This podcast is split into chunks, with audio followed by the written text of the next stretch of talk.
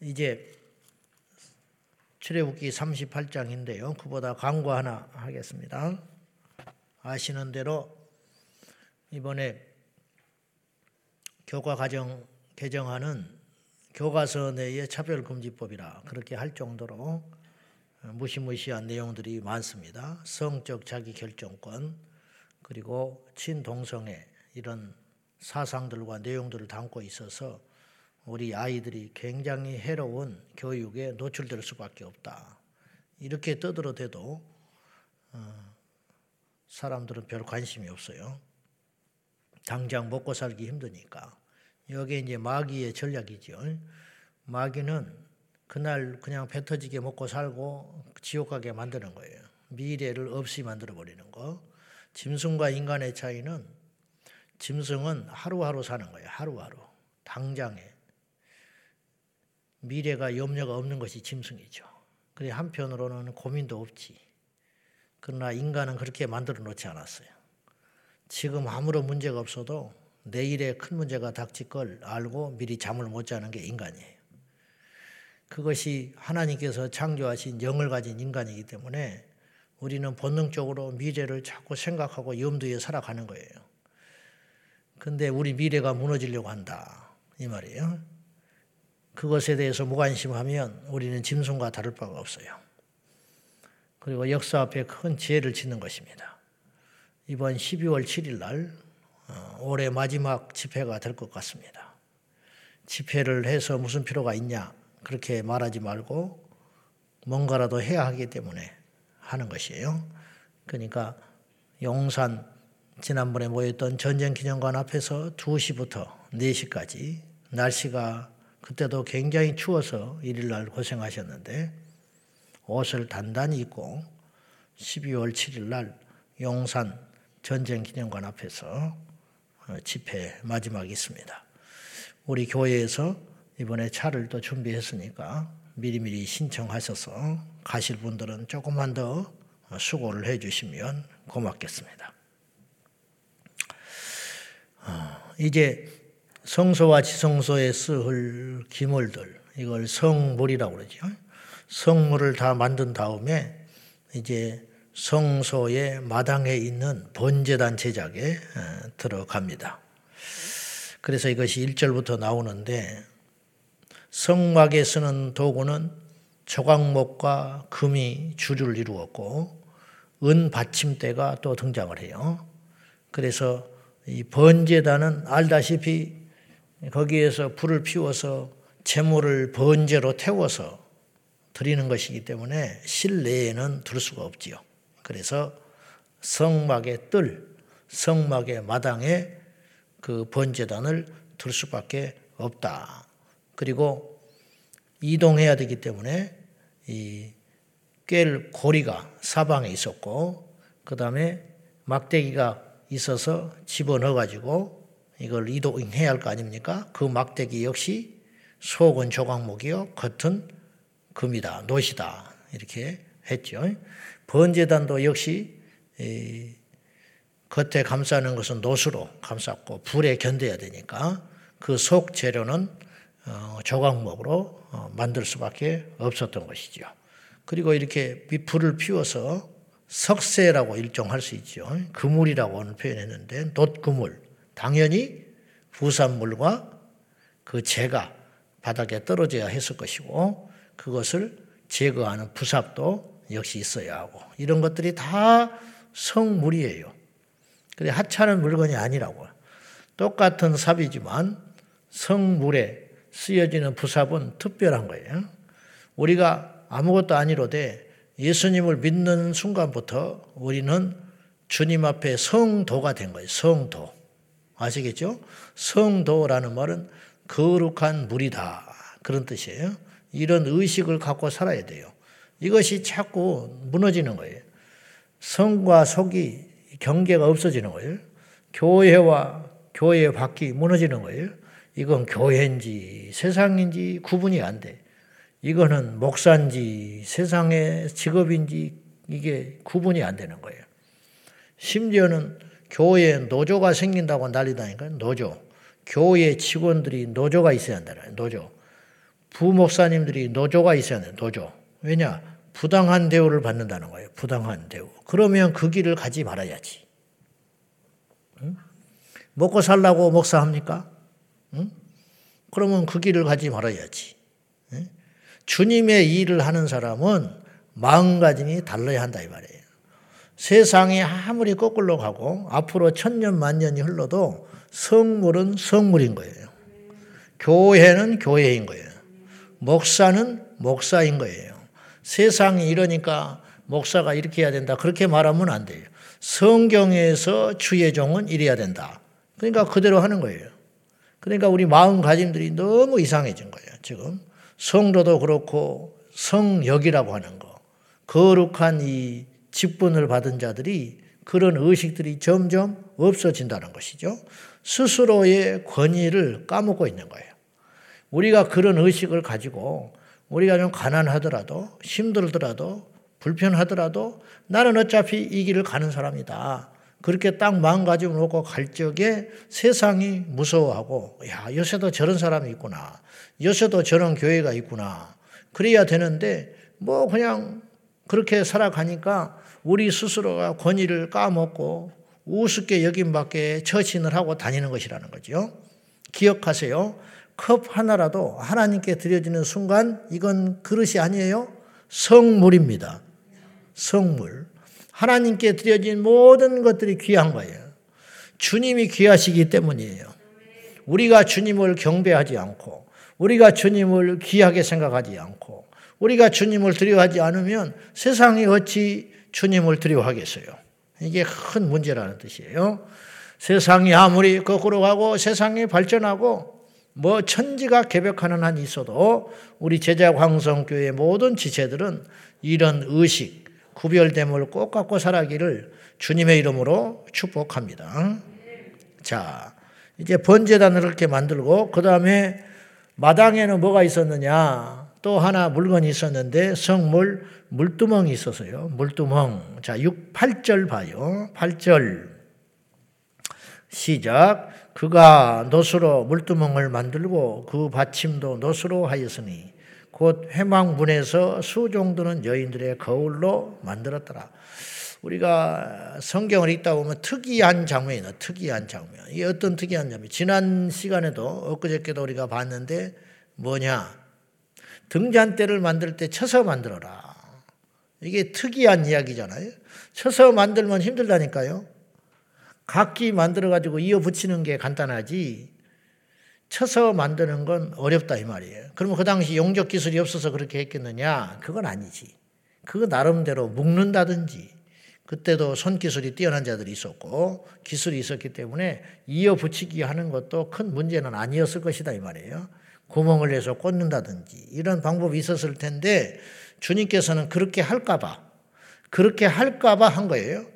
주님이 하지 말라는 것은 그렇게 할까봐 하지 말라 한 것이고, 하라고 하신 것은 안 할까봐 하라 한 거예요. 아시겠죠? 안식일을 기억하여 거룩하게 지키라. 그 말은 안식일을 안 지킬까봐 그러시는 거예요. 그냥 그냥 두면 안식일 안 지키는 거예요. 부모를 공경하라. 부모를 안 공경할까봐 공경하라고 엄하게 말씀한 거예요. 이런 거지요. 그런 것처럼 그냥 두면 우리는 본능으로 행해요. 그러면 이게 죄가 되는 거예요. 하나님과 불편해져요. 하나님의 하나님과 합평하게 지내는 것이 우리 인생이 형통하고 복받는 길입니다. 틀림없어요. 시편 121, 128편에 여호와를 경외하며 그 도를 행하는 자마다 복을 얻을지니라 그랬어요. 틀림없 두 가지만 하면 돼. 하나님 높이고 그 다음에 하나님이 말씀하신 도를 행하며 살면 우리가 복을 받게 돼 있는 거예요. 우리가 열심히 산다고 복 받는 게 아니에요. 우리가 영리하다고 복 받는 거 아니에요.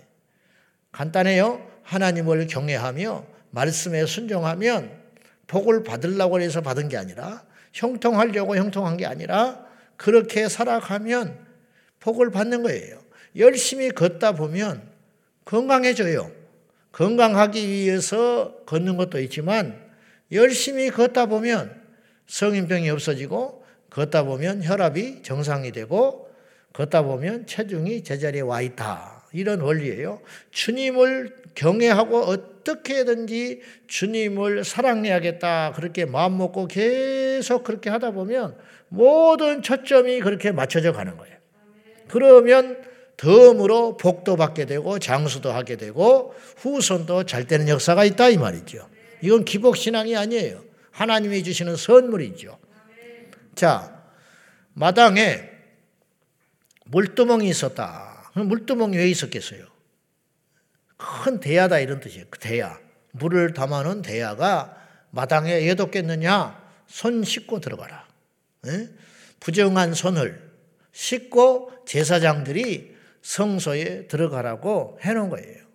제가 예전에 성당에서 결혼식이 있었어요.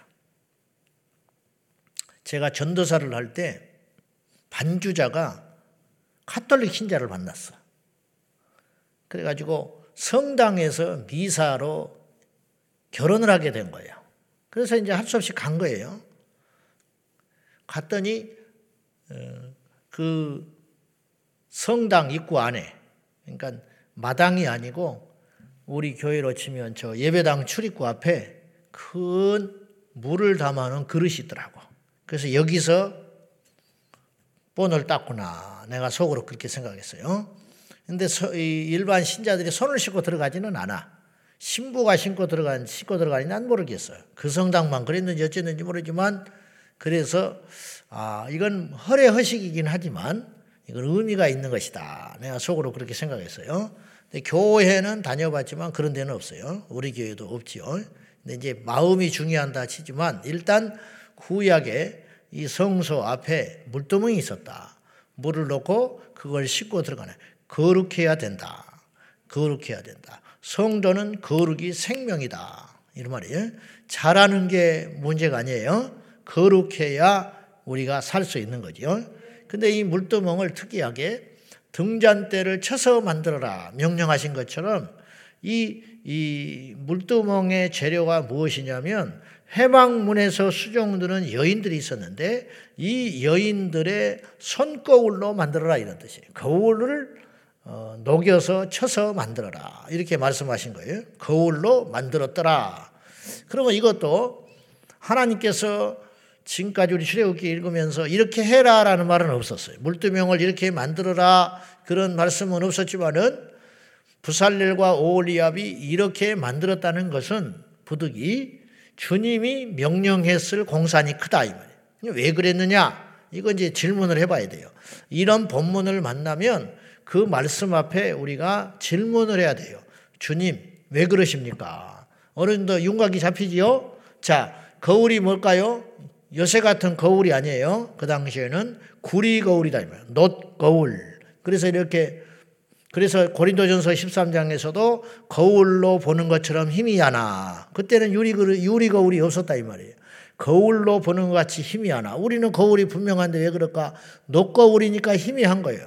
그냥 얼굴에 뭐가 묻었나 정도 파악하는 정도지 자세히 볼 수 없다 이 말이죠. 그래서 서민들은 물을 떠놓고 봤겠지요. 거울을. 근데 놋 거울을 사용하던 여인들의 그 놋을 걷어들여 가지고 그걸 녹여 가지고 주님 앞에 드리는 성물로 드리는데 구별하여 드림과 동시에 물도멍이라고 하는 이 기구는 손을 씻는 데 쓰는 것이기 때문에 속된 자신의 멋을 부리고 치장하고 사치하는 거울을 바꾸어서 주님 앞에 거룩한 도구로 쓰임 받게 해라. 우리가 그렇게 해야 된다. 그런 뜻이에요. 우리가 옛날에는 세상에서 마음대로 살아갔어요. 죄 짓고 범죄하고 그리고 윤리적 죄가 아니더라도 세상의 문화와 세상의 방법대로 우리가 살아갔어요. 그랬던 우리들이 똑같은 우리예요. 그렇다고 해서 우리가 예수 믿다고 해서 갑자기 못난 얼굴이 이뻐지는 것도 아니고 없는 머리가 생기는 것도 아니고 나쁜 머리가 좋아지는 것도 아니에요. 그거는 똑같아. 저와 여러분이 똑같아요. 예수 믿어도 똑같아요. 심지어는 아픈 병이 그대로인 경우도 많아요. 중요한 건 그것이 아니라는 거예요. 우리가 외형적 변화가 아니라 똑같이 일을 하지만, 똑같이 장사를 하지만 옛날에는 나를 위해서 장사했던 내가 이제는 주님의 영광을 위해서 장사하는 거예요. 그러면 주님이 영광을 위해서 장사한다는 건 뭐냐면 정직하게 하는 것이죠. 똑같은 직장 생활을 해요. 그것이 죄 짓는 일이 아니라면 하는 거예요. 그걸 하지 않을 필요는 없어요. 똑같이 직장 생활을 하되 예수 믿는다고 전부 세상의 일을 집어두고 신학을 하고 목사가 되라는 뜻은 아니에요. 성경에 모두 다 레위인이 된 건 아니에요. 열두 지파 중에 레위인만 성소에서 일을 했어요. 아론의 후손들만 제사장이 되었어요. 그러니까 이스라엘 백성 모두가 성막에 매달려서 있을 필요는 없어요. 그러면 세상이 되겠습니까? 그러나 이스라엘 백성들에게 요구하는 것은 무엇이냐? 내가 거룩하니 너희도 거룩하라는 거예요. 우리가 하나님 앞에 물두멍과 같이 세상에 사치하고 멋이나 내고 내 욕망을 위해서 살아가는 인생이었는데 그것이 주님 앞에 드려지고 불태워지고 연단받고 두드려져서 주님의 성물이 되어서 제사장의 손을 거룩하게 만드는 물을 담가 놓는 거룩한 물두멍이 되어라. 주님이 그렇게 이야기하시는 거예요. 우리 교회 권사님 중은 한 분은 과거에 유명한 가수였는데 주님을 믿고 거듭나셔서 그걸 다 버렸어요. 그래서 가요 무대 같은 데 나오라 해도 안 나가셔요. 이분이 예수님 믿고 거듭나고 하나님 앞에 서원을 했어요. 그건 뭐냐? 나는 세상 노래를 더 이상 부르지 않겠다. 심지어는 자기가 히트한 노래도 안 불러요. 그래서 길에서 복음성거만 불러요. 음. 이것이 바로 손 거울이 물두멍되는 인생이다 그런 뜻이에요. 과거에는 내 욕망을 위해 살았지만, 과거는 내 욕심을 위해 살았지만, 우리 모두가 주님께 로마서 12장 1절과 2절의 말씀처럼 거룩한 산재물로 드려진 자가 되어서 주님의 영광을 위해서 작은 부품 하나라도 쓰임 받을 수 있다면 얼마나 귀한 일이냐 이 말이에요. 근데 우리가 이런 의식이 없어서는 안 된다는 거예요. 내가 어쩌다가 이런 일이나 하나. 주님의 일을 하는 사람이 내가 어쩌다가 이렇게 개척교회 목사가 됐을까? 나는 어쩌다가 이렇게 선교사의 자식이 돼가지고 남이 입고 싶은 옷도 못 입고 남이 먹고 싶은 음식도 못 먹고 맨날 이렇게 구질구질하게 살아야 되는가? 그렇게 생각할 수 있어요. 나는 어째서 이렇게 어? 연약한 교회를 섬기느라고 이렇게 고생을 하고 사는가? 그렇게 생각할 수 있어요. 그러나 그건 하나님의 영광을 못 봐서 그러는 거예요. 하나님 앞에 가서 얻을 영광을 못 받기 때문에 그런 어리석은 생각을 하는 것이라고요. 성전에 떨어진 휴지 하나를 줍는 것, 켜진 불 하나를 끄는 것, 주님께서 다 아신다 이 말이에요. 그런 것들을 주님 앞에서는 다 귀하게 받을 것인데 그걸 모르고 중심으로 행하지 않으니 우리 모두가 아직 멀었다. 그런 뜻이에요. 박영규 목사님이 천국에 입신을 해서 갔는데 집이 지어지고 있더라는 거예요. 집이. 예수님이 집 지으러 간다 했거든요. 요한복음 14장에 얼마나 맞는지 몰라요. 내가 너희를 위하여 처소를 예비하러 간다. 주님이 아직 오시지 않는 것은 그 집이 완성되지 않았기 때문에 오시지 않을 수도 있어요. 그리고 그것이 다 준비되면 너희를 데리러 와서 나 있는 곳에 너희도 영원히 함께하리라. 주님이 그랬어요. 제자들한테. 근데 집을 지려면 재료가 있어야 질 거 아니요. 그 재료는 근데 땅에서 올라오더라는 거예요. 하늘에서 만들어지는 게 아니고. 천사와 대화를 하고 있는 중에도 막 재료들이 올라오더라는 거예요. 성도들의 집이 지어져 있는 건 지어져 가는데 올라온다 그렇게 찬송을 하더래. 뭐냐 그랬더니 재료가 올라오는데 그 집은 누구 집이요? 그랬더니 그 당시 수십 년 전이에요. 그분이 성남에서 목회하다가 코마 와가지고 응?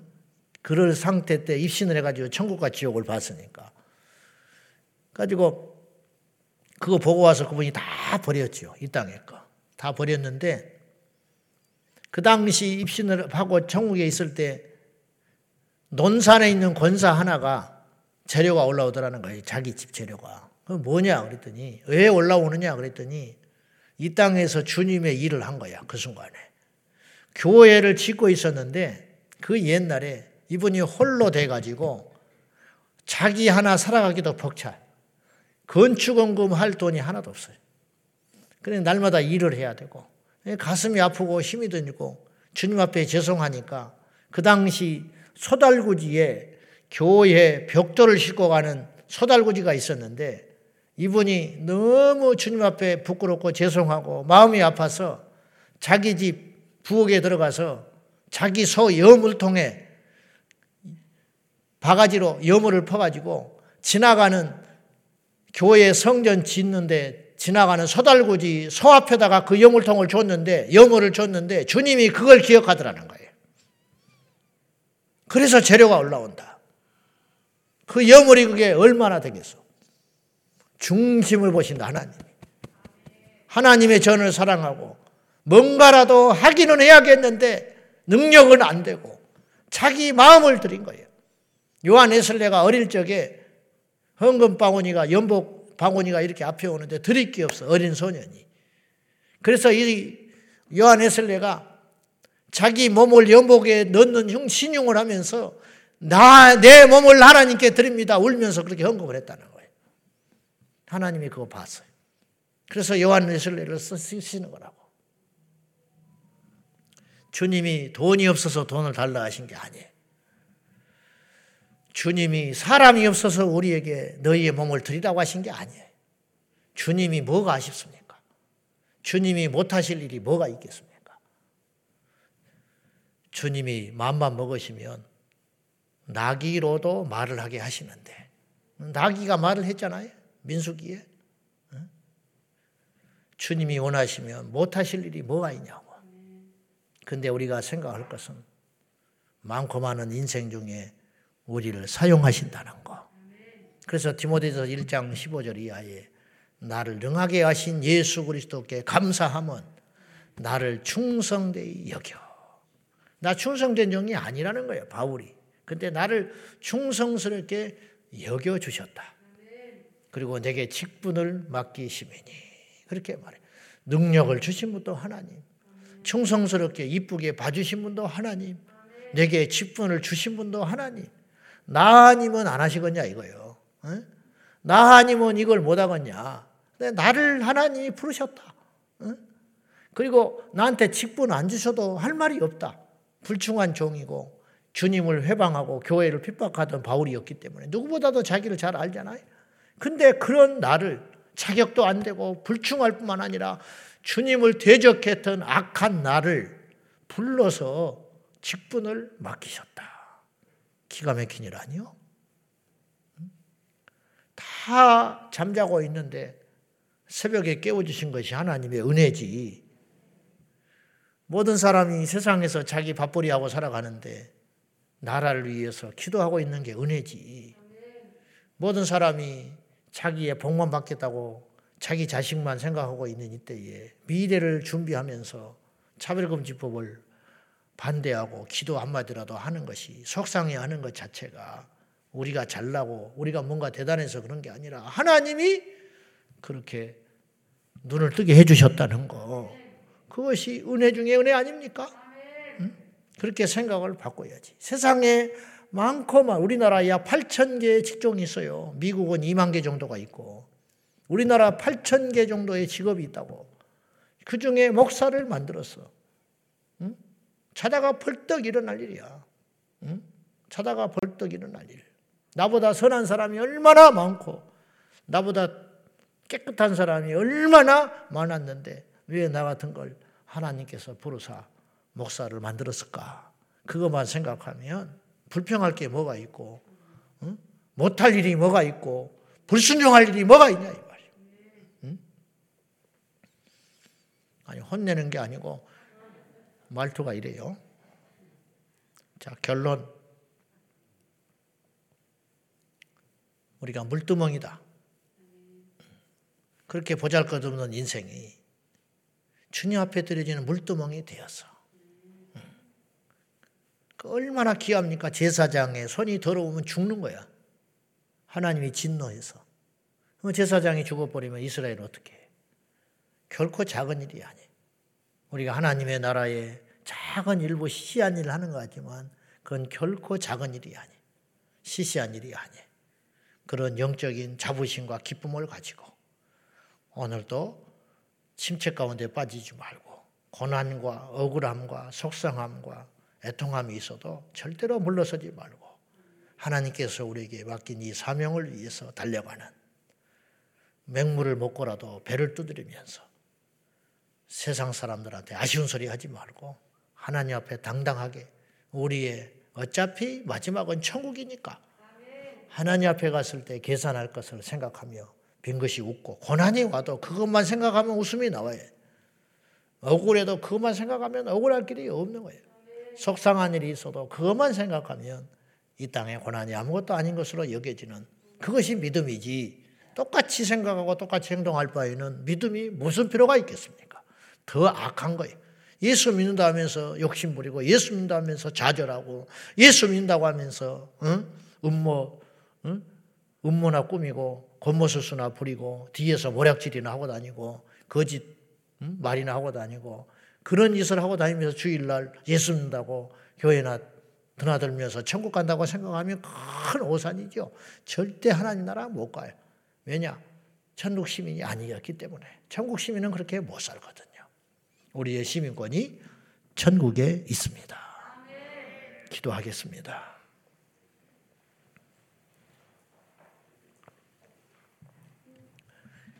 안악내에 사치품이나 여기던 물두멍이 그 구리 높, 넛이 구리가 구리가 우리 녹여지고 다듬어지고 두들겨 맞고 새로워져서 주님 앞에 거룩한 물두멍이 된 것처럼 우리 욕망과 우리의 바벨탑만 쌓던 인생들이 주님을 만나서 하나님 나라의 작은 부품이 되는 것으로 기뻐하며 주님 감사합니다. 사마리아 수가성 여인이 예수님 만남으로 복음 증거자가 됩니다. 세리장 사개오가 예수님 만남으로 회개하고 주님을 따르는 제자가 되었습니다. 우리도 그런 인생이 되게 해달라고 주님 다시 한번 정신을 차리고 하나님 불러주신 목적이 무엇에 있으며 우리를 향하신 하나님의 그 큰 복이 무엇인지 보게 하여 주셔서 우리 삶에서 거짓과 불평과 원망이 떠나가게 하여 주시고 감사와 기쁨과 힘과 능력이 솟아나는 시간 되게 해달라고 다 같이 기도하겠습니다. 살아계신 하나님 아버지, 오늘 이 아침에도 주님 보잘 것 없는 손거울 인생이 하나님 앞에 다듬어지고 만들어지고 세워져서 주님 앞에 드려지는 물두멍 인생 되게 하심을 감사합니다.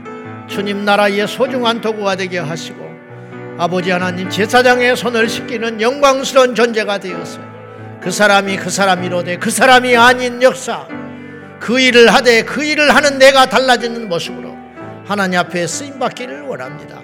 이 세상에 가장 가치 있는 일 주님의 일입니다. 가장 영화로우신 분 우리 주 예수 그리스도 그분의 발가락 하나라도 닦을 수 있다면 그분의 옷자락 하나도 우리가 만질 수만 있다면 그분의 그분 앞에 우리가 옥합을 깨뜨려 드릴 수만 있다면 그것이 보통의 인생이 아니고 특별한 인생이요 복받은 인생이요 구별된 인생이요 기적의 인생인 줄로 믿사오니 어찌하여 눈이 감겨져서 어찌하여 우리가 주님 앞에 이 귀한 사명을 감당하지 못하며 원망과 불평과 억지로 이 일을 감당할 수만 있단 말입니까 주여 우리 마음이 달라지게 하여 주시고 우리에게 주신 그 은혜와 하늘의 소망을 바라보며 오늘도 힘있게 일어나서 아버지의 사명을 감당하게 하여 주십시오. 기도가 축복이며 예배가 복이며 아버지 하나님께서 맡기신 이 사명이 복되고 복되고 귀하고 귀한 것인 것을 알지 못한 채 아버지 앞에 철없이 살아가니 용서하여 주십시오. 불쌍히 여겨 주시옵소서. 하나님 아버지, 우리가 세상의 안악내의 사치품이었듯이 세상에 우리 욕망과 야망을 위하여 쫓아가는 아무것도 아닌 인생이었습니다. 겉으로는 화려해 보였으나 아무것도 아닌 지옥의 불쏘시개로 떨어질 인생이었는데 주님의 손에 붙들려 주님의 거룩한 물두멍이 되어서 제사장의 손을 씻기는 영광스러운 존재가 되게 하여 주십시오. 주님, 주께서 우리를 그렇게 부르셨건만 우리는 깨닫지를 못합니다. 주님께서 우리에게 은혜를 주셨건만 그 은혜를 알지 못합니다. 목사로 세우시고 말씀을 전하게 하시고 영혼들을 살찌게 하시고 여기저기 주님께서 데리고 다니면서 말씀을 전하게 하시지만 바쁘다고 원망하고 힘들다고 원망했던 우리들은 아닌지 죄가 아니었는지 이 아침에 다시 하나님 앞에 회개합니다. 주여 촛대를 옮기지 마소서. 주여 촛대를 옮기면 우리는 죽습니다. 우리 마지막 땀 한 방울, 피 한 방울, 눈물 한 방울까지 주님께 온전히 드려지기를 원하오니 주여 사용하여 주시옵소서. 구별하여 주시옵소서. 크게 쓰지 않으셔도 좋습니다. 나사 하나처럼 작은 부품으로도 쓰임 받아도 좋으니 주님 나라에 쓰임 받는 우리 모두가 되게 하여 주옵소서. 이 모든 일을 다 한 후에 주님 앞에 고개를 감히 들지 못한 채 모든 것이 주님의 은혜였다고 고백하는 우리가 되게 하여 주옵소서. 예수님의 이름으로 기도 올리옵나이다. 아멘. 주여, 주여.